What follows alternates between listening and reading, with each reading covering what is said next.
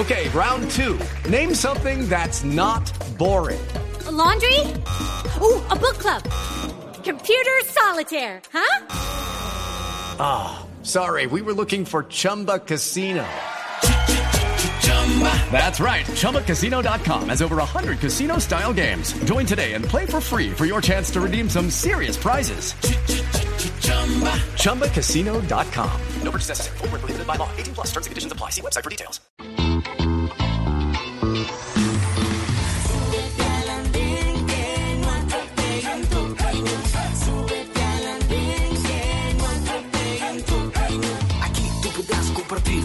Lo que a ti, lo que a mí nos pueda interesar. Son muchas voces unidas en una. Nadie te viene a callar. Hey, ¿cómo va tu país? ¿Cómo va la economía? ¿Cómo ve la sociedad? Y hey, ¿qué tú puedes decir? Si te quedas te preguntas solo ven, ven, ven, ven.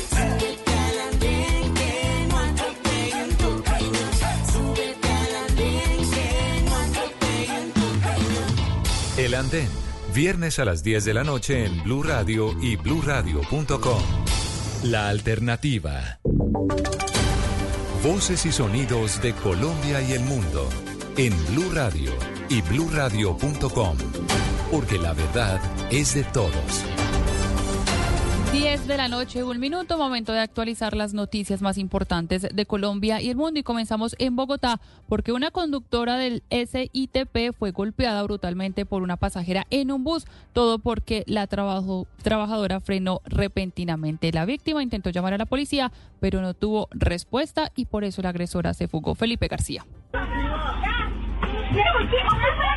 Un hecho de intolerancia tuvo lugar nuevamente en un bus del SITP en Bogotá. Según se ve en un video compartido en redes sociales, fue el pasado 12 de diciembre a las 5 y media de la mañana cuando una mujer, al parecer de ciudadanía extranjera, golpea de manera violenta a una operadora, una conductora del SITP en Bogotá, al parecer porque le tocó frenar de manera repentina. En las imágenes se ve el momento en el que la trabajadora del bus se frena y es allí cuando supuestamente la pasajera se golpea en la nariz, por lo que empieza a gritar y a tratar mal a la operadora con grosería.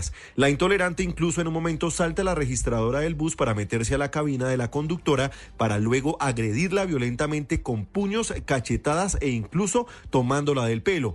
Todo esto ante varios usuarios que se encontraban en ese momento subidos en el vehículo. Luego de la violenta agresión, la mujer sale de la cabina de la conductora y empieza una discusión con los demás pasajeros que intentan defender a la trabajadora mientras que ella, con heridas en el rostro, intenta comunicarse con la central de Transmilenio para informar lo ocurrido y llamar a la policía. Aunque pasaron varios minutos, en el video se ve que nunca le respondieron a la conductora el llamado de alerta, por lo que la violenta salió del bus. Hasta el momento Transmilenio no se ha pronunciado sobre este hecho de intolerancia en la capital del país.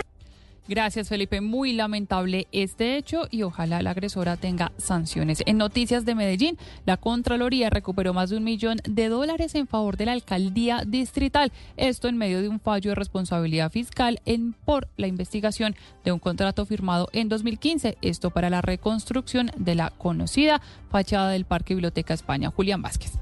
En el año 2015, la alcaldía de Medellín celebró un contrato con el consorcio Obras Medellín 2015 para la intervención y repotenciación del Parque Biblioteca España. Dicho contrato, según la Contraloría, tuvo un anticipo de 3.600 millones de pesos. No obstante, este valor no fue totalmente legalizado por el consorcio, que solo habría sustentado un poco más de 300 millones de pesos, dando pie a la apertura de un proceso de responsabilidad fiscal en 2015 2019 que concluyó en que el consorcio debería resarcir al distrito de Medellín con la suma de 4 mil millones 473 mil pesos, según lo indicó el contralor de la ciudad Pablo Andrés Garcés. La irregularidad se produjo en el mal uso del anticipo por parte del contratista, autorización por el interventor y por ello entonces se produjo el fallo con responsabilidad fiscal. Dicha suma de dinero ya fue regresada a la alcaldía por las aseguradoras en vista de que el consorcio desapareció. Gracias, Julián. Y en el aeropuerto El Dorado en Bogotá capturaron a una mujer y un hombre que pretendían sacar droga del país, esto viajando principalmente a Cartagena y luego a Centroamérica. Viviana Vargas. En medio de los controles que está realizando la policía del aeropuerto El Dorado, capturaron a dos personas que querían transportar esta droga a la ciudad de Cartagena. En los filtros se capturó un hombre de 20 años quien tenía adherido a su cuerpo dos kilos de droga y gracias a las cámaras se logró captar que estaba acompañado de una mujer de 25 años quien se dirigió a los baños para despojarse de tres kilos de este narcótico. El mayor Cáceres Miguel Ángel, comandante de la policía del aeropuerto El Dorado, añadió que seguirán trabajando en pro de identificar más de estos casos. La Policía Metropolitana de Bogotá seguirá realizando los controles en las terminales aéreas con el fin de identificar personas que se dedican a la comisión de delitos que afectan la salud pública. En lo que lleva del año informan que han incautado más de 400 gramos de droga y se han capturado más de 300 personas por este delito. Gracias, Viviana. Y hablemos ahora del Ministerio de Cultura, que señaló que van a continuar con todos los trabajos de investigación científica alrededor del Galeón San José, a la par que avanza la audiencia de litigio para saber quién se queda con este bien de interés cultural. Flor Angivaina. En medio de la audiencia por la disputa del Galeón San José sobre el destino de este y su utilización, bien sea para fines comerciales o de patrimonio histórico, el Ministerio de Cultura confirma su compromiso de continuar las investigaciones sobre este valioso patrimonio. Estas investigaciones abarcan la caracterización del sitio arqueológico, el avance en la formulación del proyecto de investigación y el establecimiento de los procedimientos para llevar a cabo análisis de conservación de materiales. Estas labores están programadas para iniciar en el año 2024 respaldadas por instituciones como el Ministerio de las Culturas, las Artes y los Saberes, la Armada Nacional y la Dirección General Marítima. Con esta investigación se busca defender jurídicamente los intereses de Colombia y convertir al país en un referente en la investigación del patrimonio sumergido. Pasamos ahora a la información deportiva. El Inter de Milán decidió operar a Juan Guillermo Cuadrado a propósito de su lesión. Por esto podría estar varios meses fuera de la cancha. Juan David Rivera.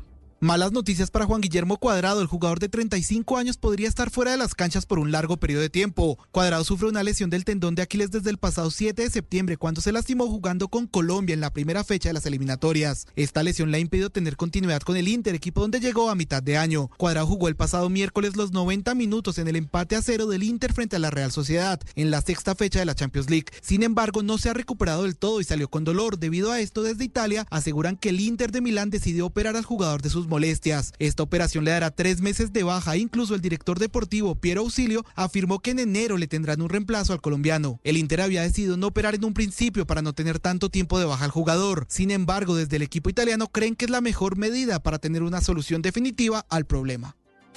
Gracias, Juan. Y al cierre hablamos de noticias internacionales porque Daniel Noboa, presidente de Ecuador, aseguró que van a extraditar de su país a más de 1.500 presos extranjeros que hoy están en las cárceles a propósito de las medidas para reducir la violencia que, recordemos, en los últimos meses ha dejado decenas de muertos en varios motines. La idea es que esos presos terminen de pagar las penas en sus respectivos países. Si bien todavía están revisando qué personas aplicarían esa medida, hay que decir que se estima que el 80% de los presos extranjeros en Ecuador son venezolanos, colombianos y peruanos. Ya están dialogando con las cancillerías respectivas para definir cómo sería ese traslado. Todo el desarrollo de esta información lo pueden encontrar en blurradio.com. También nos leemos en arroba blurradioco. Los dejamos con el andén.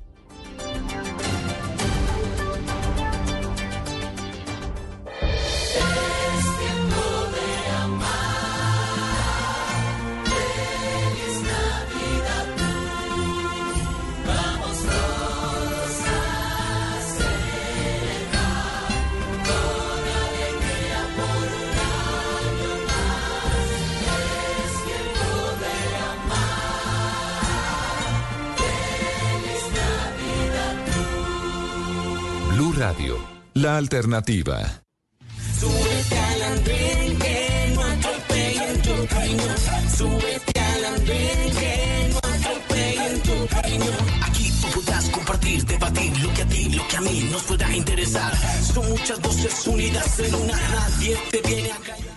Muy buenas noches para todos, bienvenidos. Esto es El Andén, el programa de jóvenes para jóvenes. Es un gusto acompañarlos esta noche. No tenemos hoy a nuestra Camila Carvajal, a quien de paso felicitamos porque se graduó. Es la razón por la que no está este viernes y este fin de semana en esta transmisión del Andén, pero le enviamos una felicitación y un abrazo a ustedes. Es un gusto acompañarlos. Mi nombre es María Camila Roa y vamos a estar hoy hablando de un Andén ya decembrino. Empezaron las novenas, ya está muy cerca la Navidad. Se acabó la legislatura, no hay sesiones extras, o por lo menos es la recomendación del ministro de Interior Luis Fernando Velasco, que hace un balance absolutamente positivo. Dice que hay que reconocerlo, que el gobierno ve un gran avance en todas sus iniciativas y sus apuestas muy ambiciosas, como la reforma a la salud, que va para su trámite en el Senado. Tercer debate en la Comisión Séptima del Senado y también la reforma a la educación que pasó a la plenaria de la Cámara de Representantes. Se alcanzó a salvar, también avanzó poco la reforma laboral, cuyo primer debate se tenía que cumplir para alcanzar a ser tramitada desde febrero próximo. Sí, señores, es febrero, porque a partir de este año 2024, el próximo año, ya los congresistas tienen dos meses menos de vacaciones. Entonces ya no regresan a las sesiones en marzo, como era habitualmente en la historia del Congreso colombiano, sino que ahora será a partir de febrero. El ministro dice entonces que el único punto negro en esa lista, en esa agenda legislativa del gobierno, es el tema de hoy, el hundimiento del acto legislativo que buscaba regular, reglamentar la comercialización, el uso de cannabis para uso adulto. Fue una victoria para la oposición que pues celebraron como si hubiera sido no sé la elección de un presidente del Senado pero fue el hundimiento el archivo por cuenta de Karina Espinosa una congresista liberal. Este proyecto es del seno liberal y también su hundimiento nace del mismo seno liberal una proposición de archivo aprobada con 46 votos contra 40 y vamos a hablar de esto porque se dio en un timing que para muchos es una torpeza del gobierno. Justo dos días antes el presidente Gustavo Petro había derogado el decreto 1844 que había puesto en marcha en 2018 el expresidente Iván Duque, que tenía que ver con toda la reglamentación del procedimiento policial en lo que tiene que ver con eh, esa prohibición de poseer, tener, entregar, distribuir o comercializar drogas o sustancias prohibidas. Un tema que puso en la orden del día una preocupación de padres de familia que hemos escuchado aquí en Blue Radio, en Noticias Caracol durante los últimos días, pero que también puso sobre la mesa esa necesidad de tratar a la persona consumidora en Colombia. Se dieron estos dos hechos y dice Juan Carlos Lozada, el congresista representante a la Cámara Liberal, que ese acto del gobierno, esa decisión justo dos días antes fue lo que cobró este proyecto de ley, este acto legislativo que no es para menos, eh, no, no es menor mencionarlo, se había hundido en la legislatura pasada, es decir, es una derrota seguida para el gobierno o más bien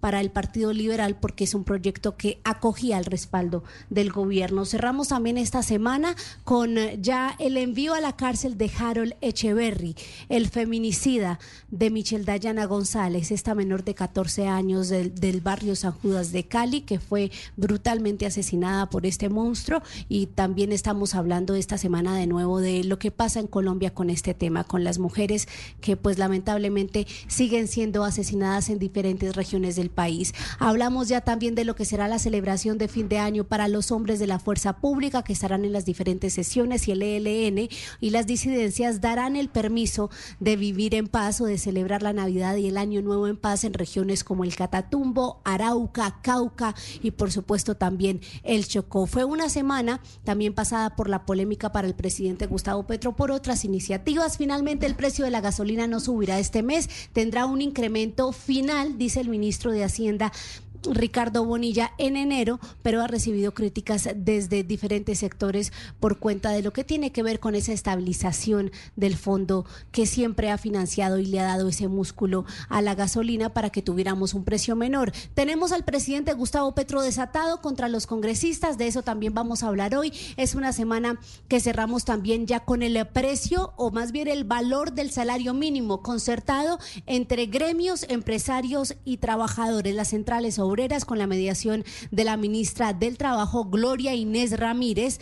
Una, una cifra muy difícil de concertar. Inició la discusión con uh, un 8-9% de, de parte de los empresarios y un 18% del otro lado de las centrales obreras, pero finalmente entonces se llega a este acuerdo y ya ustedes nos podrán contar aquí en el andén sus opiniones. Bienvenidos. En minutos les presentamos nuestro panel de jóvenes precisamente profundamente conocedores de este tema, valga la redundancia, para hablar de lo que significa este hundimiento del acto legislativo que buscaba reglamentar el cannabis de uso adulto. Bienvenidos. En un minuto regresamos aquí en el andén de Blue Radio.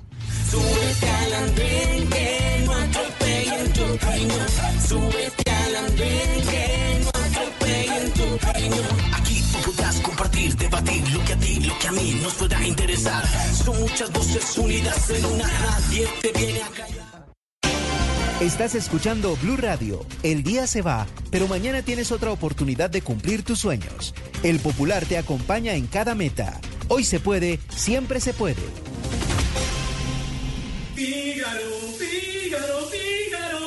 Él no es brillante cantando ópera, pero sí ganando con el CDT ganador de El Popular. Gana ya buena rentabilidad, abriendo tu CDT desde 300 mil pesos a partir de 90 días. Además, gana premios sin rifas ni sorteos por abrir o renovar tu CDT desde 20 millones de pesos a partir de 180 días. El que la tiene clara, gana. Conoce más en bancopopular.com.co. Banco Popular, hoy se puede, siempre se puede. Aplica términos y condiciones. Vigencia del 26 de marzo al 31 de diciembre de 2023. Somos Grupo Aval, vigilado Superintendencia Financiera de Colombia.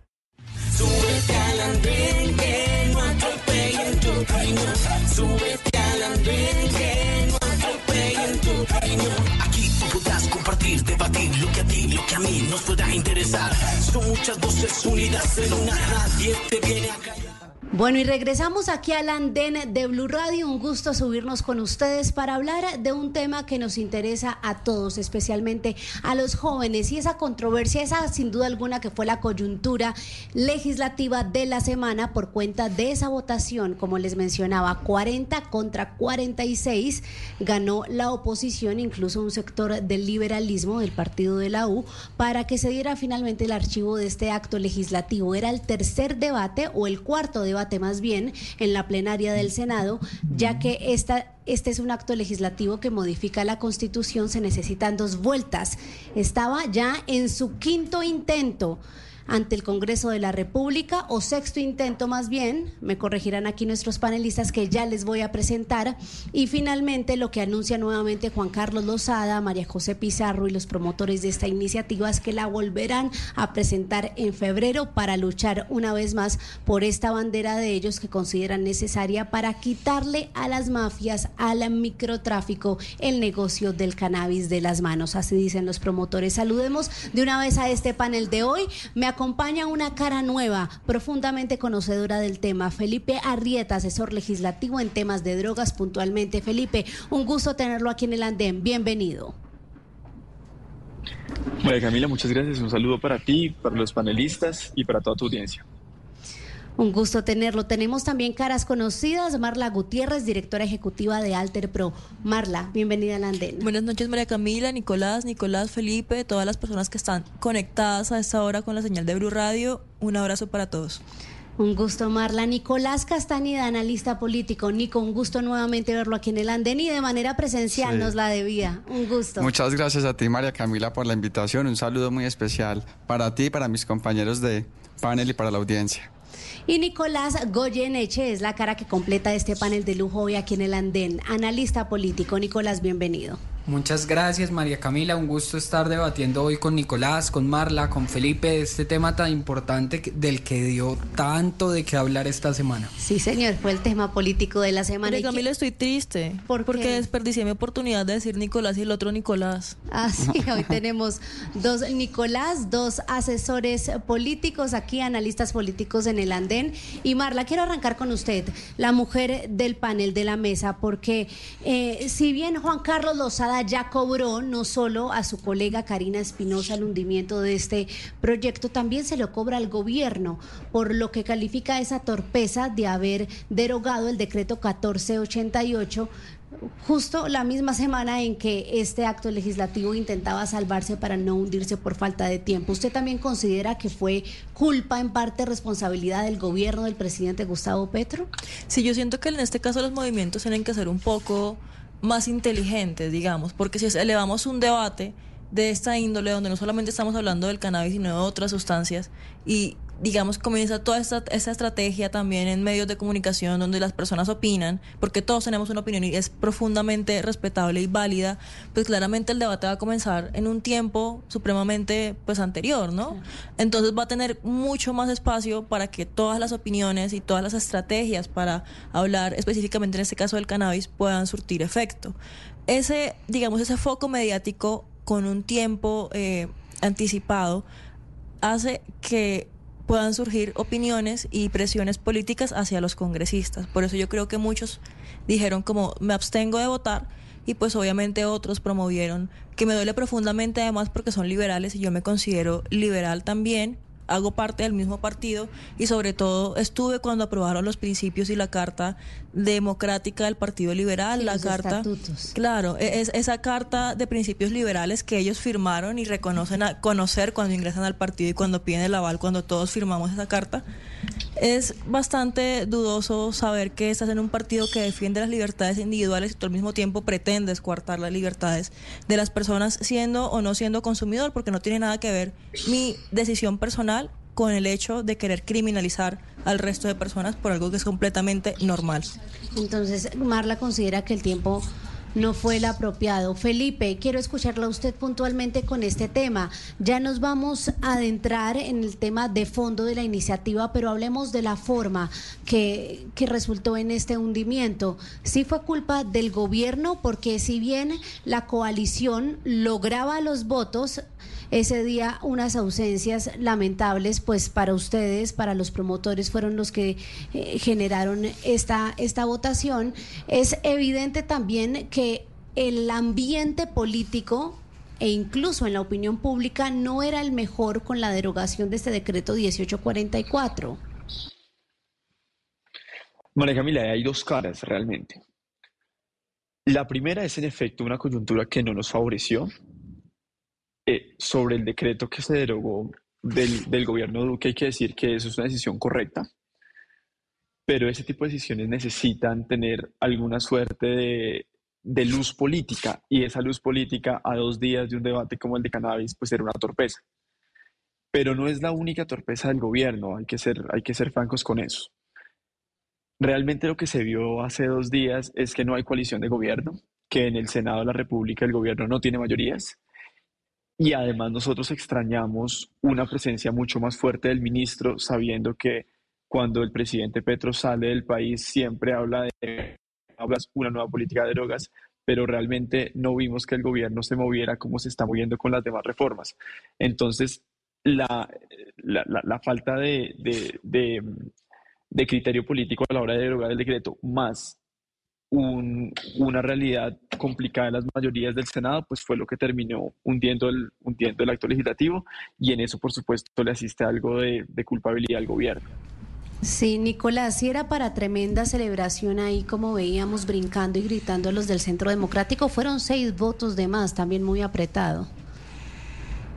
Pues, María Camila, una derrota del gobierno desde la oposición es natural que se celebre, sobre todo en un tema que, se creía estaba la balanza inclinada a favor de la posición del, gobierno. Yo creo que, que, lo que le falló al gobierno evidentemente fue derogar el decreto que pues ya veremos si es una buena o una mala medida. Derogar el decreto puso el foco de la opinión pública en el tema, el ministro tuvo salidas en falso en medios de comunicación, la opinión pública y en general los colombianos se lanzaron muchos hacia oponerse a este decreto y sus efectos, sobre todo a los efectos que, que, puede tener la derogatoria. Se puso el tema sobre la palestra pública y terminó saliendo condenado el proyecto de Lozada. Creo que como dice Felipe, Acá dejaron morir a Lozada con el proyecto y lo dejó morir ante todo el gobierno. Y yo sí celebro que los liberales, más allá de, de la doctrina de partido sean conscientes de que están ahí representando a unos colombianos que no necesariamente son un voto tan liberal como, como los liberales en el Congreso, que puede llegar a ser más conservador de lo que los mismos liberales piensan. De manera que invitar al Partido Liberal a replantearse el tipo de liberalismo que están defendiendo, si es o no acorde a sus bases electorales que no siempre se mueven por el voto de opinión. Sí, Nicolás, ¿cómo ver el otro Nicolás Castañeda, cómo ver que hablando, siguiendo en este tema de la actitud política del gobierno, que tras el hundimiento no haya, sí, ningún tipo de reconocimiento de media culpa, digamos, en ese apoyo. Es evidente que Juan Carlos Lozada estaba prácticamente solo en esa lucha con María José Pizarro y que tras del hecho el gobierno salga y culpe a los congresistas que, hay que decirlo, hicieron bien su estrategia. Finalmente, Karina Espinosa logró reunir los votos de sus colegas que necesitaba. Y dice el presidente Gustavo Petro que hay que comparar la lista de los senadores condenados por nexos con el paramilitarismo como, como narcotraficantes y quienes votaron por suspender esta dosis personal y criminalizar a los consumidores y encontrarán que son los mismos. Esta actitud del gobierno que dice. Camila, yo soy de una posición un poco más neutral pero el gobierno Petro se ha caracterizado por su improvisación y por su soberbia. Es un gobierno, hace, bueno, hace más o menos 15 días hablábamos de que el gobierno escuchaba pero no llegaba a acuerdos, no llegaba a consensos. Este gobierno se caracteriza precisamente por esa improvisación, por esa soberbia y por imponer su voluntad, en vez de generar un acuerdo, un consenso con los demás legisladores, con los senadores siempre busca atropellar, pasar por encima, discutir a través de redes sociales por Twitter. Yo creo que, como decían mis compañeros de Pales, no fueron las maneras. Yo soy un poco más neutral en el tema. Yo creo que sí se puede generar un verdadero consenso que ponga de acuerdo todas las partes. Vamos a regularizar, pero ¿con qué propósito? ¿Con qué objetivo? Pero de una hábleme de ese consenso. ¿Cómo, cómo, ¿Dónde se unen dos partes que quieren regular y las que no quieren? Claro, una cosa es legalizar el microtráfico y otra cosa es regular y mirar nosotros cómo generamos un consenso. Porque hay un tema muy importante. Simplemente si nosotros decimos vamos a legalizar el cannabis, pues lo estamos legalizando y estamos legalizando el microtráfico. Pero si nosotros vamos a hacer una regulación más efectiva, ¿con qué objetivo? Con acabar con el microtráfico, con recaudar impuestos, con que esos impuestos se nos vayan al, al sector de la salud, que podamos tratarlo como un tema de salud pública. Pero eso es lo que propone el proyecto. Sí, María Camila, sí, pero no se han generado los acuerdos y los consensos necesarios para que sea así. El gobierno ha buscado esos puentes, establecer, y la opinión pública no conoce, por ejemplo, lo que tú estás diciendo. También la opinión pública ha estado un poco desinformada con el tema, no se ha generado diálogos no solo con los congresistas, sino con las comunidades, con los departamentos, con los gobernadores, y no le podemos tirar la responsabilidad tampoco a los mandatarios de que determinen esos lineamientos y nosotros como colombianos podemos llegar a un consenso de un acuerdo de un tema que en este momento puede ser normal y que de pronto por un tabú conservador o tradicional no lo estemos viendo, pero cómo nosotros llegamos a ese consenso con la ciudadanía y con el Congreso en un punto medio. Ok, le soy sincera, no me queda muy claro el, el punto medio en cuanto a ya la regulación, porque entiendo que sería lo que hoy propone el proyecto. Marla, ¿por qué es necesario regular el uso del cannabis de uso adulto en Colombia? Yo creo que no podemos seguir criminalizando a las personas que consumen diferentes tipos de sustancias, llámese cannabis, incluso en mi gremio especialmente, cuando una persona habla al vapeador también tratan de criminalizar, de prohibir, y no hay ninguna evidencia científica que indique que la prohibición del cannabis genera una disminución en el uso de la misma. Yo creo que nuestra policía, que la fuerza pública, que todas esas personas que tienen tanta energía en perseguir a los consumidores de cannabis deberían estar, por ejemplo, defendiendo los derechos, defendiendo eh, la, la, seguridad de las mujeres, defendiendo otras cosas. Creo que es una pérdida de dinero del Estado, una pérdida de recursos del Estado, enfocarse en criminalizar a unas personas que, si tú miras los efectos que tiene el cannabis en, en las personas, el alcohol, por ejemplo, tiene efectos incluso más nocivos para la salud a largo plazo que el cannabis y a corto plazo. Muchos, muchas veces el alcohol vuelve a las personas agresivas. Entonces, vemos por buenos ojos el alcohol y vemos con malos ojos el cannabis. ¿Por qué? Porque eh, nos han vendido toda la vida que Colombia tiene que tener una política que persigue, criminaliza y castiga a los comercializadores y consumidores de estas sustancias cuando otros países, como por ejemplo en Italia, en, en Holanda, bueno, muchos países de Europa, en Estados Unidos, incluso en Latinoamérica están ya dándose cuenta que el tema de la prohibición es un tema que nunca va a resultar en dejar de consumir y que por el contrario tienen que acompañar a los usuarios de sustancias para que puedan tener garantías al momento de utilizarlo con un enfoque de salud pública. Las tiendas de cannabis incluso, si el Estado colombiano se enfoca en ser productor y en comercializarlo él mismo, podría tener muchísimos más recursos que prohibiéndolo. Y pues obviamente es una forma más eficaz de hacer las cosas. Yo sí, María Camila, quiero, quiero diferir con Marla y es que, Marla, yo respeto las providencias de la Corte en cuanto al derecho que tiene el consumidor de sustancias psicoactivas a hacerlo. Me parece que hay un vacío importante y es que está permitido el consumo, pero no hay ninguna forma legal de llevar al consumidor. Creo que el proyecto se equivoca porque lo hace desde una lógica de mercado, desde una lógica de con esto vamos a ganar plata y no una lógica de, oiga, el Estado en vez de buscar recursos y en vez de buscar vender más, debería buscar siempre proveer menos. Y es una atención de salud pública. Pero quiero decirles que no se trata de criminalizar al consumidor, se trata de que detrás de los derechos de los consumidores se han escudado los reyes del crimen en las ciudades, que son las mafias del microtráfico. Entonces, detrás de la dosis personal y sobre todo de la dosis de aprovisionamiento, se están escudando los jíbaros en los parques. Y se derogó un decreto que puede no gustarnos, que puede generar debates, pero es un decreto que se, si uno hace el ejercicio, yo lo hice hace unos meses, de preguntarles a las secretarías de seguridad o a la policía qué normas estaban aplicando para luchar contra el microtráfico, era un decreto que siempre aparecía. Bogotá, que tiene una, una regla especial, tiene otro decreto sobre el tema hecho durante la alcaldía de Enrique Peñalosa, que hoy cobra más fuerza con la providencia de la Corte sobre la ley de Rodrigo Lara para limitar el porte y consumo en los parques, que dijo la Corte no iba a, poder abordar el tema del porte, pero sí el tema de, de, consumo.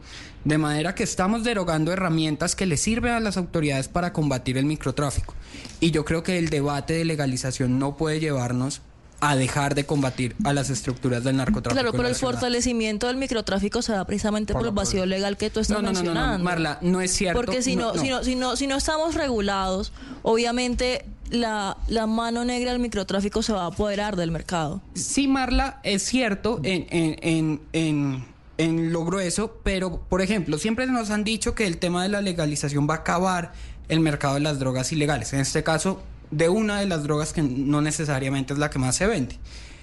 Pero el info, un ¿Es la informe más de las- Colombia, Nicolás. No, no, no, no tengo idea de cuál, de cuál sea El la más vendida. la droga más consumida y más Ah, vendida en Colombia. Bueno, y con más veras, ya sabiendo ese dato, Felipe, hay un informe de Naciones Unidas reciente de este año o el año anterior que estudió los, el caso de Uruguay y de Canadá y revela Naciones Unidas que no necesariamente la legalización llevó a la reducción de las estructuras criminales alrededor del narcotráfico. Porque, por ejemplo, con la marihuana, los criminales, en vez de, y como es un, un estatuto tan rígido en Canadá y Uruguay, el tema de la venta, de la cantidad de THC, de los impuestos, los narcotraficantes compiten con precio y compiten aumentando los niveles de THC. Y eso ha provocado que sigan las estructuras criminales. Para nadie es un secreto que Países Bajos puede ser uno de los países de Europa con más narcotráfico, a pesar de las políticas de legalización y de la imagen de legalización que tenemos desde América Pero Latina. tú no crees que la legalización de todas formas le da seguridad al consumidor al momento de conseguir, porque ahora la única opción que tienen los consumidores es asistir, digamos, a ese tipo de, mercado ilegal, pero con la legalización es un sello de garantía para los derechos del consumidor de que cuando quieran adquirirlo va a tener una tienda especializada para poder, digamos, comprar ese tipo de sustancias. Sí, es que Felipe, y precisamente hay una contradicción muy grande y es que en Colombia sí podemos tenerla y consumirla, pero la manera en que llega al consumidor es ilegal. O sea, hay un vicio incoherente de una magnitud casi que imperceptible a nivel eh, jurídico, es decir, no tiene ningún sentido que usted pueda literal, fumársela tranquilo, pero la manera en que llegó a usted sí o sí tuvo que haber sido ilegal. Claro. Además, Nicolás, una, una, una claridad que me gustaría hacer. Al microtráfico no se le combate con multas. Al microtráfico se le combate judicializándolo por la vía penal delito del Código Penal. Pero Felipe, de- usted sabe lo de- difícil que es para la policía probar que se está expendiendo droga.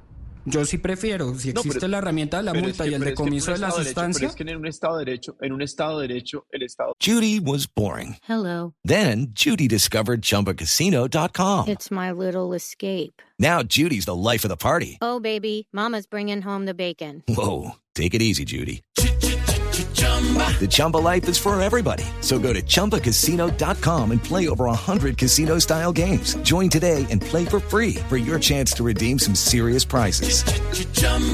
ChumbaCasino.com. No purchase necessary. Void where prohibited by law. 18 plus terms and conditions apply. See website for details. de probar que una persona está cometiendo una conducta ilícita, de lo contrario no lo puede judicializar con este delito o con cualquier otro.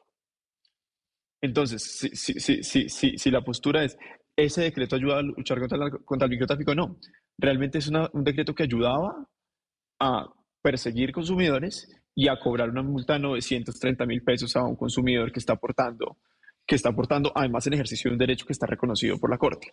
Ahora, con lo, con lo de los demás países, ningún país o ningún estado que haya avanzado hacia la regularización se ha devuelto. De hecho, y pasa lo contrario con la prohibición.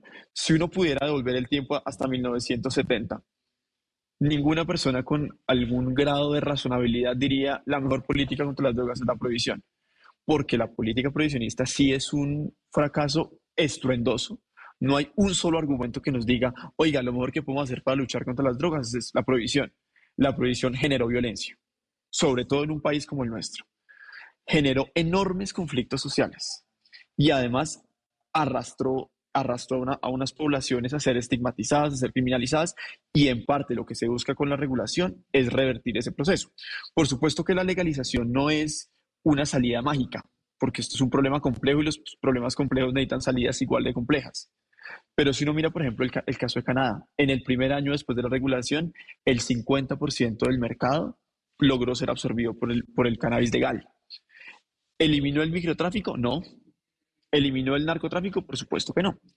Pero un pedazo de la renta que antes estaba en manos ilegales, hoy está en manos de empresas que están reguladas, que exigen la mayoría edad para vender sus productos, cosa que no hace la ilegalidad, y termina generando unas rentas para el Estado que pueden ser invertidas en los sistemas de salud para atender, si se quiere, los desafíos y los retos que conlleva el consumo de sustancias psicoactivas. Nico Goyeneche es premio ahí para su réplica. Nico Castañeda, que quería decir algo. Sí, yo le quería decir algo a Nico y es el tema, y concuerdo un poquito con Felipe en un tema y es, a veces defendemos las libertades individuales desde la derecha. Yo me considero una persona en un espectro ideológico de centro derecha. Y a veces se atacan las personas que defienden las libertades individuales a nivel mundial, atacan a veces esa regularización cuando digamos que de eso deriva una libertad individual, pero específicamente el tema de la prohibición y el tema del microtráfico. Si yo sigo prohibiendo la sustancia y no busco la manera, el consenso o la forma para que esa persona lo pueda hacer de forma legal y sobre todo segura, pues el microtráfico va a seguir surgiendo y va no- nosotros en los departamentos más alejados del país, de pronto donde la realidad es un poco más compleja, esas rutas del microtráfico se van a ir desapareciendo si efectivamente la persona la va a poder comprar de forma segura y legal.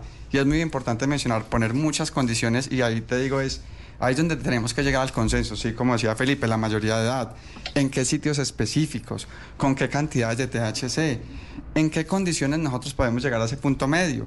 Prohibir, obviamente, en un parque donde hayan niños, en un parque infantil, en la ciudadanía, que hayan establecimientos que digan en este sitio sí es posible hacerlo, pero que el consumidor se sienta seguro, se sienta tranquilo y ataquemos nosotros la criminalidad del microtráfico que en las regiones genera muertes y muchas. Sigo en la casa, como dice el ministro de Justicia, Nico Goyeneche. Bueno, yo puedo estar de acuerdo con Nicolás, con Marla, con Felipe y se puede llegar a un consenso. Yo tengo una posición también no completamente conservadora frente al tema. Yo creo que Samuel Hoyos en su momento hace muchos años acertó con el proyecto que tenía de salas de consumo controlado, de llevar esta discusión a un tema de salud pública, que el Estado no estuviera pensando en cuántos ingresos y cuánto iba a ganar con la marihuana, sino cuánta gente está sacando de las adicciones, cuánta gente está llevando a dinámicas de consumo que permita mitigar los riesgos. Yo sí creo que el Estado debe tener salas de consumo que incluso pueden ser administradas por privados, pero que deben tener un enfoque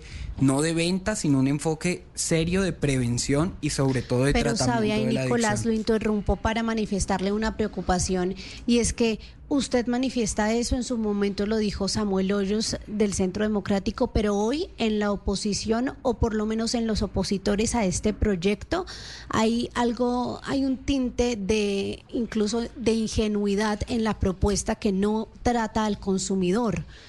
Ninguno propone algo así. Y la propuesta para el consumidor es inexistente y se resume en que hay que educar a los niños desde chiquitos para que no sean consumidores. Aquí hay no, una eso problemática. es como Nancy Reagan pretendiendo que decir no es suficiente. Es una visión del, del siglo pasado que, que deberíamos cuestionar. Yo cuestiono que, que en la oposición no haya nadie en su momento, pues Gabriel Santos era mucho más cercano a un proyecto como el que se está tramitando, pero en su momento Samuel o Gabriel Santos tenían una posición desde la derecha un poco más moderna frente al tema, María que es la que deberían tener. Yo creo que es un debate que, que, que no es fácil. Yo creo, por ejemplo, que, y no sé, Felipe me corregirá que, que, que es experto en estos temas, yo creo que el modelo que, que ha aplicado Portugal que sigue combatiendo el, narcotráfico, que sigue imponiendo multas administrativas y que tiene un enfoque de salud pública sirve, que modelos así pueden funcionar y que se puede seguir combatiendo las estructuras del narcotráfico con un proyecto que regule el tema del cannabis, no desde una lógica de mercado, sino desde una lógica de atención y de tratamiento. Pero mira que hay un tema muy interesante y yo siento que el tema es muy educativo y cultural. Sí. Y por eso yo digo que sí es posible llegar a un acuerdo, sí es posible llegar a un consenso. ¿Tú crees que hace 30, 20 años estaríamos teniendo este debate con esta tranquilidad en estos escenarios hablando de regular el cannabis? Pues eso dice Ariel Ávila, que de hecho él cree que se va a eh, aprobar y que lo que estamos viviendo es simplemente esa lucha Claro, contra pero el... entonces el tema es cultural y educativo. Es cultural. Yo que- Y yo hablo, por ejemplo, tú hablas con las personas de la tercera edad y aún les parece estruendoso el tema, muy caótico, pero cada vez la gente se ha concientizado más sobre el tema. Entonces, ¿por qué los ponentes del proyecto, y esa no es una bandera de nosotros, no buscan primero un tema muy educativo y cultural con la ciudadanía, unos diálogos permanentes para que le expliquen unos temas de salud pública y que la, Pues, de la hecho, ciudadanía se sienta Karina- tranquilo? ¿Por qué los congresistas de derecha no votan ese proyecto? Lo digo, no porque no estén de acuerdo, sino porque les da miedo perder sus Eso es votantes. cierto, porque les da miedo de perder derecha. sus Mm. votantes. Y yo, por ejemplo, Eso es yo no sabía, cierto.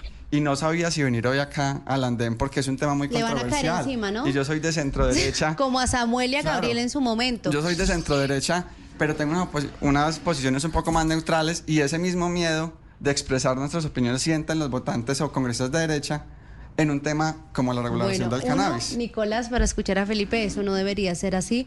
Y dos, usted está tranquilo porque ya dio en octubre la pelea que tenía que dar. Felipe, lo escucho. No, Nicolás, para responderte, digamos que los modelos de regulación son variados y en general uno podría generar dos clasificaciones, unos volcados hacia la salud pública y otros volcados hacia el mercado. Uno puede decir que, por ejemplo, Uruguay es un modelo muy volcado a la salud pública y los modelos en general de los estados, de los 24 estados de Estados Unidos, con sus diferencias, son más volcados hacia el mercado. El de la salud pública es ideal, pero normalmente no les ha ido bien luchando contra el mercado ilegal, porque si usas un sistema de, re- de regulación únicamente con la única consideración de, de la salud pública, los instrumentos del mercado no te van a servir para luchar contra la ilegalidad. Pero, El ay, perdón, lo interrumpo.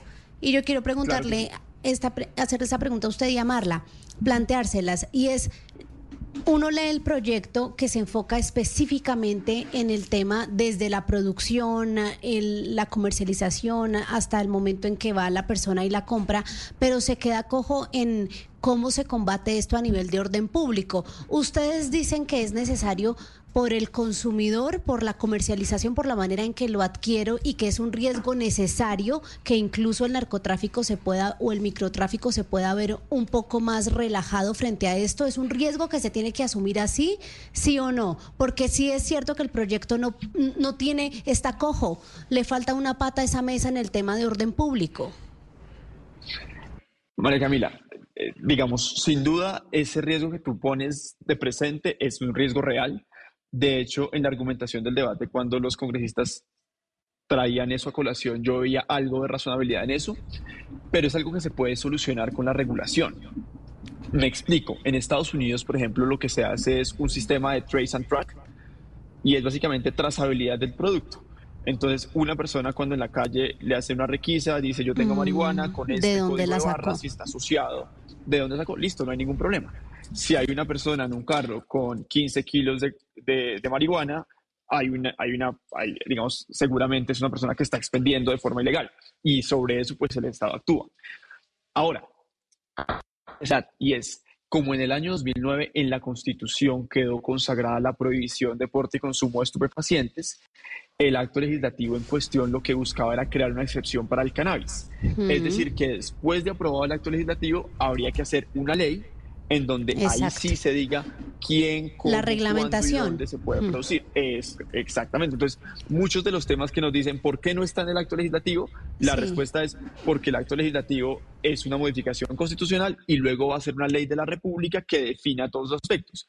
Y esa, esa discusión, de hecho, es mucho más interesante y, si se quiere, más difícil, porque ahí hay una escala de valores donde no todos los que están a favor de la regulación quieren el mismo, el mismo sistema. En la izquierda, por ejemplo, hay, unos, hay una idea de que sea un mercado estatizado, como unas proveedurías públicas de cannabis, mientras que en la derecha hay, unos, hay una tendencia a decir, oiga, que sea un, un esquema de libre mercado, eso tiene potencialidad económica.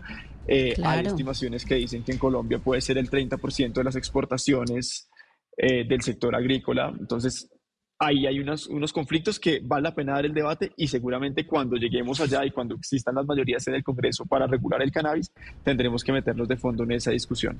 Yo estoy supremamente de acuerdo con lo que dice Felipe, no puedo coincidir más con su punto de vista y sobre todo porque siento que es una persona que claramente ha estudiado el tema y ha dedicado gran parte de su vida académica a generar este tipo de proyecto de ley. Y creo que dijo algo que es clave y es entender el proceso para que la, el cannabis de uso recreativo pueda llegar a las personas, porque no es decir, eh, mañana y todo el mundo va a salir a vender eh, cannabis y las personas que tienen en su casa van a decir, bueno, se, se venta de cannabis, no es así. O sea, se requiere una regulación más allá del tema constitucional, porque el tema constitucional es apenas lo que abre la puerta para que se pueda elaborar este reglamento detallado y podamos tener esta discusión que estamos teniendo en esta mesa de un nivel técnico bastante elevado y los felicito por eso, porque a pesar de que pensamos diferente, todos coincidimos en que tenemos que llegar a acuerdos sobre esto es un punto fundamental. Esta discusión debería darse con este mismo nivel en el Congreso de la República. Y siento que el espectáculo que están dando muchos congresistas cuando se tocan el pecho y dicen yo defiendo a la familia, muchos liberales, que desgraciadamente también son del Atlántico y son amigos míos, y si escuchan esto luego no me llamen a decirme por qué dijiste eso, Marla, Mejor porque eso es lo que hacen los liberales de luego. esto, Marla y Nicolás sin amistades en el Congreso. Es con todo el respeto del mundo. Un- Nosotros tenemos una declaración ideológica como liberales y esa declaración ideológica no pasa por encima de los derechos de nadie. Estamos todos de acuerdo, de derecha, de izquierda, de centro, que tenemos que encontrar un camino, una salida a esta política fallida antidrogas del Estado colombiano, que no es de Petro, no es de Uribe, no es de Santos, es una política que lleva así muchísimos años.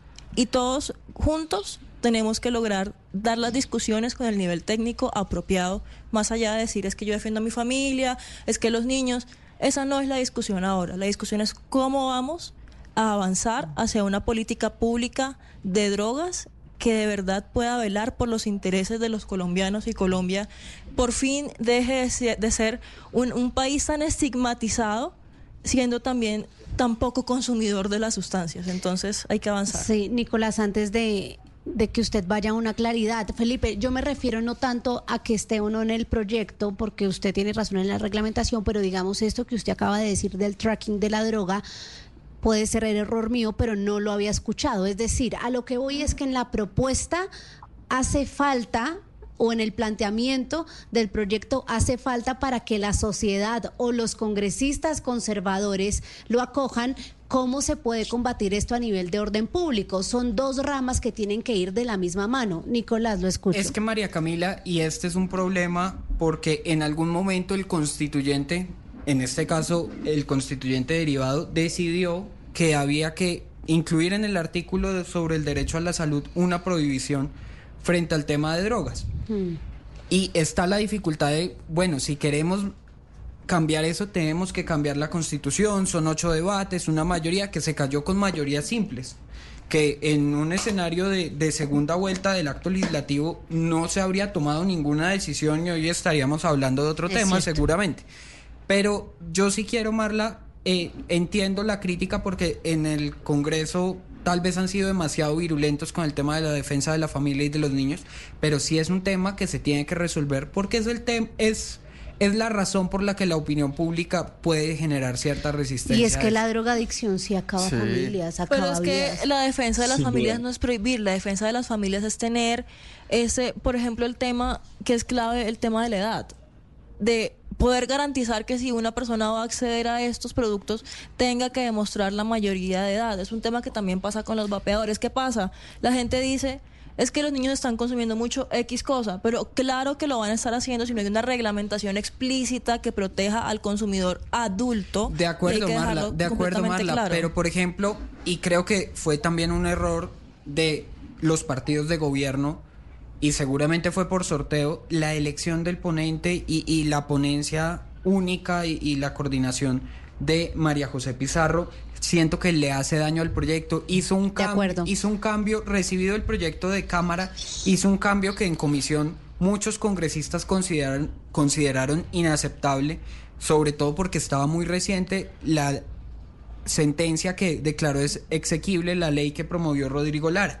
Este proyecto quitaba expresamente a los parques de la limitación del consumo y es un tema que el Congreso De hecho, le tocó cambiarlo. y para el que Mm. había mayorías y es un tema que genera desconfianza de manera que yo sí creo que a la oposición y en general a los a los congresistas que pueden tener resistencia por este tema, claro que les da miedo no poner en la Constitución límites porque puede que en la ley simplemente no se logren las mayorías y si se tiene el ambiente para lograr que esos límites estén en la Constitución, debe buscarse ese consenso a nivel de Claro, ahí, ahí lo importante es llevar la discusión Nicolás. hacia el centro y tener un- un- una discusión más abierta Claro. y escuchar a todo el mundo. Pero yo siento que hay un tema muy importante y es cómo logramos despolitizar el proyecto. Efectivamente, proyecto la opinión está político. politizada. ¿Por qué? Porque estamos a cortos de elecciones, lo que hablábamos del tema de la, votación. la victoria fue política. Felipe se ríe, pero sabe que es cierto. Pero cómo buscamos ese punto medio y hablamos, como dice Nico, de salud Todos los pública, hablamos de desarrollo, hablamos de temas económicos, de cuántos Sí, impuestos vamos eso a es pedir recaudar. demasiado, Nicolás, si le soy sincera, porque aquí todos los proyectos, yo hasta incluso la derogación del decreto, más allá de cumplir con lo que dice la Corte, eso también es un tema 100% político. Pero es que lo que pasa es que a veces la izquierda se apropia de banderas o de iniciativas que necesariamente puede ser un tema que lleguemos a un acuerdo y a un consenso donde tengamos ese punto medio. Y yo siento que ahí es donde comete el error y un congresista de derecha no le va a votar porque es la bandera de la izquierda, ¿no? Mm. Tenemos sea que una bandera centrarnos. y un punto común. Esto no es un logro de la izquierda, no es un logro del centro de la derecha, es un logro para la salud pública, es un logro para el desarrollo, es un logro para la economía de nuestro país en determinados casos y obviamente protegiendo siempre a los niños y la familia. Yo, yo María Espéreme, Camila, Nicolás, yo quiero- escuchemos a devuelvo- Felipe. Yo me, yo me devuelvo, yo devuelvo un minutico en la conversación. Sí, y es, señor. la reflexión donde debería estar el foco es la prohibición constituye una política de desprotección integral a la niñez. Dos mecanismos.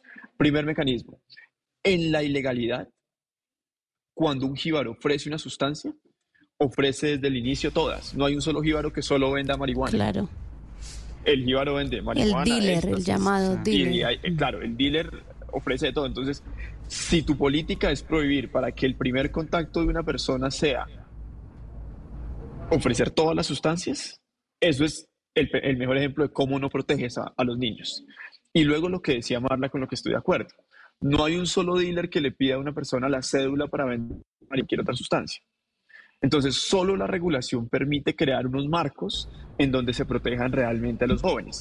Uno puede opinar lo que quiera de las grandes tabacaleras del mundo, de la Philip Morris, de la British Tobacco, uno puede opinar lo que quiera de las, de las empresas de alcohol, pero no hay una sola empresa de alcohol, no hay una sola empresa de tabaco que ofrezca sus productos a los niños porque la sanción administrativa y penal puede ser tan alta que no tiene ningún Está sentido regulado. hacerlo. Totalmente Pero llega. distinto con lo que pasa con la ilegalidad. Entonces, esa reflexión me parece, me parece más válida que nunca. Luego, lo político. Lo político es clave. Y en eso yo sí quisiera también devolverme al trino del presidente Petro. uno puede criticar por falta de rigurosidad, por incluso por no haber entendido muy bien de qué se trataba el proyecto a quienes votaron en contra. Perfecto. Pero decir que están siendo sobornados por el narcotráfico es una locura. Eso, Sí, eso, eso, eso es una exageración. Uno no puede estar de acuerdo con eso y hay que oponerse con fuerza. Y precisamente ese tipo de cosas, creo yo, son las Y que eso hacen afecta al proyecto, difícil, exacto. Al menos con este Congreso, sin duda. Si la estigmatización no está Entonces- buena nunca en ninguna de sus formas. No, y sabe que incluso acuerdo, de acuerdo. hubo liberales que votaron en contra del proyecto por eso, porque decían es que la actitud del gobierno ha sido tal que así lo quiere apoyar, lo No, voy a pero, votar pero eso sí es, eso sí es porque no Ahora, querían hacer el favor a los también O es- sea, eso sí si no fue por el gobierno. Si a uno le cambia su criterio político, la declaración de un ministro, eso da mucho de Pues que desear total. de lo que uno es como. Eso como es cierto, político. pero eso no puede ser una excusa para que el gobierno trate como quiera a los congresistas y que le sigan caminando en toda su agenda yo quisiera legislativa. tocar un tema, un tema porque creo que este proyecto despolitizarlo es prácticamente imposible. Yo sí creo que parte de- del problema es que las mayorías en el Congreso no se están reflejando en mayorías en la sociedad y no se están reflejando sobre todo en la votación. Insisto en, en mi comentario inicial, no necesariamente se reflejan en la votación del Partido Liberal. Yo sí siento que el Partido Liberal tiene un votante mucho más conservador que su doctrina y mucho más conservador que sus Pues uno los ve y yo no le veo nada de liberal a. Mauricio Gómez Amín, eh, incluso a Alejandro a Carlos. Chacón tampoco, a Karina Espinosa, a Laura Fortich. O sea, no, no, No, pero te que- metiste en el Atlántico fuerte. Laura, Laura, Laura, Laura votó con nosotros. Pues Vivian. Morales, Sara Castellanos, eh, Clara Lucía Sandoval, ellas son liberales, Marla. ¿No será que el Partido Liberal, más allá que lo que usted decía de respetar las libertades individuales, que es un tema que suena muy bonito, también se traduce en que cada cual sea libre de defender lo que cree correcto? Yo no creo que es así porque cuando uno entra al Partido Liberal, tú aceptas su, su declaración ideológica y en la de- declaración ideológica no solamente está respetar la opinión de los demás, sino las libertades individuales. Y eso se traduce en que cada Pero quien eso pueda es muy de interpretación personal, porque ahí le digo, entonces, eh, digamos, las congresistas cristianas liberales dicen que el respeto, que se oponen al aborto, dicen que el- la libertad individual es del no nacido. Ellos no deberían estar en el Partido Liberal si piensan Ah, que con su opinión, si, si con su opinión quieren cohibir los derechos de otras personas. La libertad individual es que yo puedo hacer con mi vida y con mi cuerpo lo que yo desee sin herir en los derechos de los demás. Pero entonces traduzcámoslo a este caso. Ellas hablan de las libertades de los niños, de las familias en los parques, es decir, es un tema que hace al Partido Liberal tan apetecible para todos los sectores porque dicen ahí voy a poder defender lo que sea. Lo que pasa es que uno, yo quiera". uno, uno como Pero- joven liberal siempre es muy soñador, ¿no? Nosotros nos- nos gustaría que el Partido Liberal fuera eso que nosotros visionamos cuando entramos y cuando leímos esa declaración que, que nuestro panelista de, de Blue Radio, Héctor Riveros, redactó. Y uno dice, qué lindo eso. Pero claro, Ay, estamos soñando mucho, es un mundo utópico y realmente el Partido Liberal, como todos los partidos en Colombia, obedecen también unos es fines cierto, democráticos unos y intereses. políticos. Entonces toca entenderlo de esa forma, pero entenderlo no significa que como liberales debemos dejar de luchar por lo Yo que sí creemos invitaría a los autores Ahora- a buscar más consensos sociales sobre el tema, porque Pero, pero mira, mira que las mayorías de- en el Congreso son muy volátiles. Y mira que hablando de lo político, eh, esto nos ubica en una, discusión que es muy interesante y es precisamente la que propuso el expresidente Uribe. Y es, entonces hagamos un referendo para que, para que la decisión sea una cosa realmente democrática. Y, y- y- y yo cuando vi eso, yo dije, uy, no, qué locura. Pero luego me pongo a pensar y es estos temas progresistas, lo que ha pasado en este país es que conforme pasan los años se van construyendo consensos. Les pongo un ejemplo. Hace 10 años, cuando vivían el referendo para la, la adopción de parejas homoparentales, siempre que alguien propone un referendo es porque cree que va a ganar. Y yo creo que en el 2010 eso Vivian Morales lo ganaba. Pero estoy seguro que si hoy los colombianos van a Uy, las no urnas para sé. decir si las personas homosexuales Porque pueden mire o que no estamos hablando acá, adoptar, Felipe, de que a Nicolás la expresión puede ser esta, lo van a rechazar en su partido y que muchos congresistas de derecha no expresan su, su genuina posición porque pierden votantes. Colombia sigue siendo un país sumamente conservador en muchas Pero con cosas. el referendo se logra llevar Pero la discusión a la, proceso, a la sociedad pero y que muchos cambien de opinión solo porque se está discutiendo abiertamente, Y como porque en Colombia su está en un momento con el proceso plebiscito. de- de constituyente primario. Eso no tiene Porque se están eso no informando. tiene marcha atrás. Hoy el país es más liberal de lo que era hace 10 años y hace 10 Claro. años es más liberal de lo que era hace 20. De acuerdo, y entonces, por por, ejemplo, ejemplo- hoy uno ve en la juventud un enorme consenso hacia la regulación. De hecho, si ustedes, incluso las personas de derecha, hacen hoy una encuesta en sus Instagrams, que por supuesto es una muestra no representativa, No, pero es que se ha hecho y mucha y si no y sigue ganando. Yo- yo la hice esta mañana antes de venir. ¿Y cómo te ¿Y fue? cómo le Eh, fue? Sí. los resultados. A esta hora, A ver, ¿cómo sí. va la encuesta? A ver. A ver, ya Lo que- lo que pasa es- participado más de mil personas. Y aquí le estoy 1018 chismoseando el Instagram. Dice a favor el 34%, en contra el 38%. A, B. Pero a favor recaudando impuestos y prohibir en sitios públicos el 28%. Es decir, que si sumamos O sea, las dos si en posiciones... realidad están a favor. Al Están en 62%. favor, pero bueno, pero de pronto si la si la modificación o, o la aprobación es inmediata, ese 28 no se iría con el con el 34%. Yo siento que sí. El Es caso, decir, Camila, lo que Yo nos sí muestra creo que esto es que mientras más sociedad tengan los 80-20 debates, más delibera las... Eso es totalmente Pero cierto. Hace 10 años era otro el porcentaje. hoy Pero es pues también acuérdense que ganó el no. Aquí, aquí, la, mira, aquí, aquí la, la solución es que en unos años nos elijan a nosotros congresistas y nos encargamos de hacer eso, porque aquí ya tenemos un consenso primario.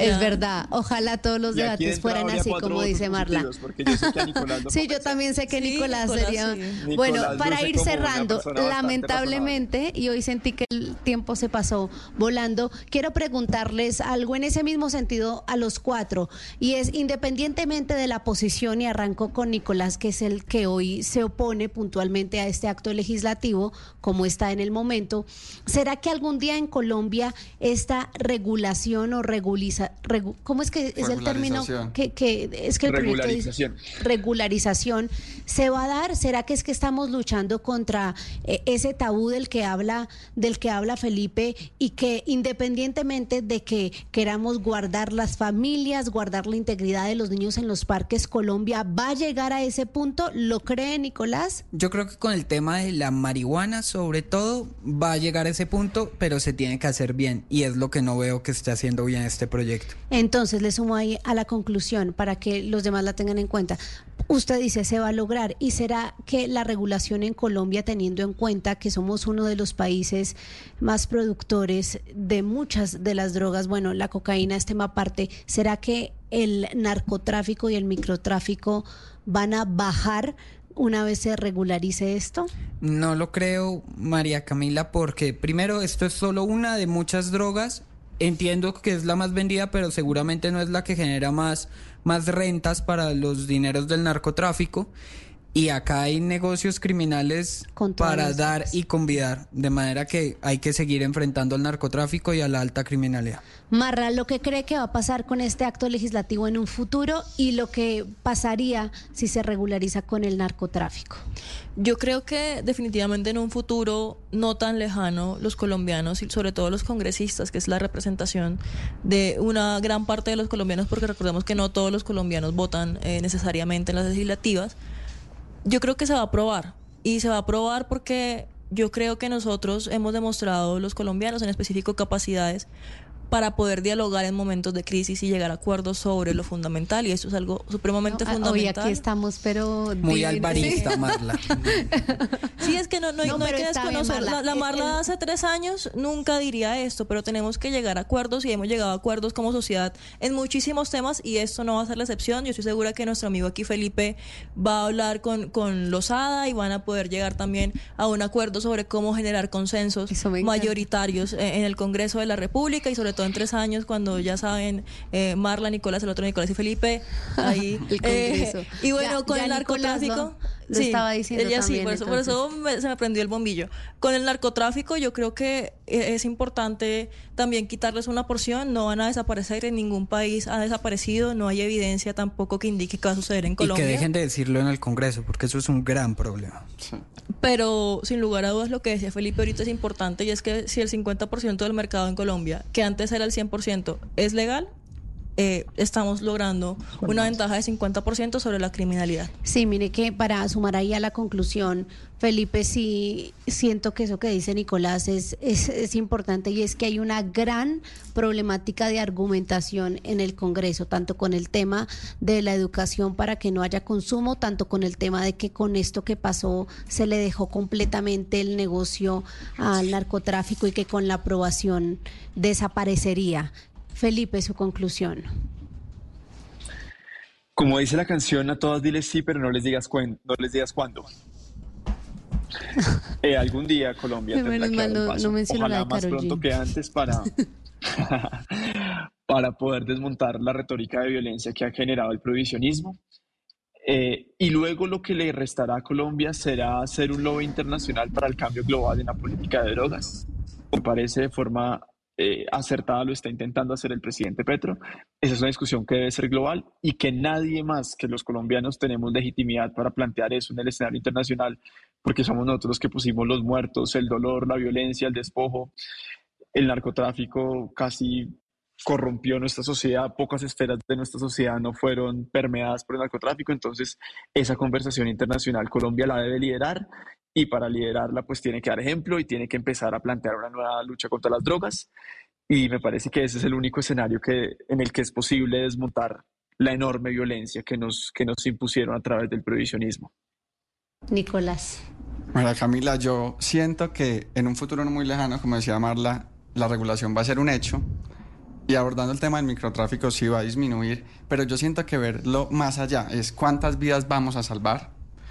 El consumidor lo puede comprar de forma segura, lo Y puede de comprar calidad. de forma legal, lo puede comprar de calidad y podemos recaudar impuestos y con ese dinero podemos fortalecer el sistema de salud y antes lograr que más personas salgan de las drogas. O sea, volteemos la cosa y, y propongamos es- ese acuerdo, ese consenso que se puede llegar para beneficiar también al país en términos económicos y que en términos de salud ayudemos a que más personas salgan de las drogas, pero no satanicemos el tema. Se nota que es diciembre, ¿no? Se nota que es diciembre y eso me gusta. Pues ojalá se logre no solo despolitizar el proyecto, que lo veo muy difícil, veo aún más difícil el acuerdo, pero ojalá también, Marla, se, se cumpla lo que usted estaba mencionando ahorita, que por el bien del país nos podamos sentar y llegar a un acuerdo.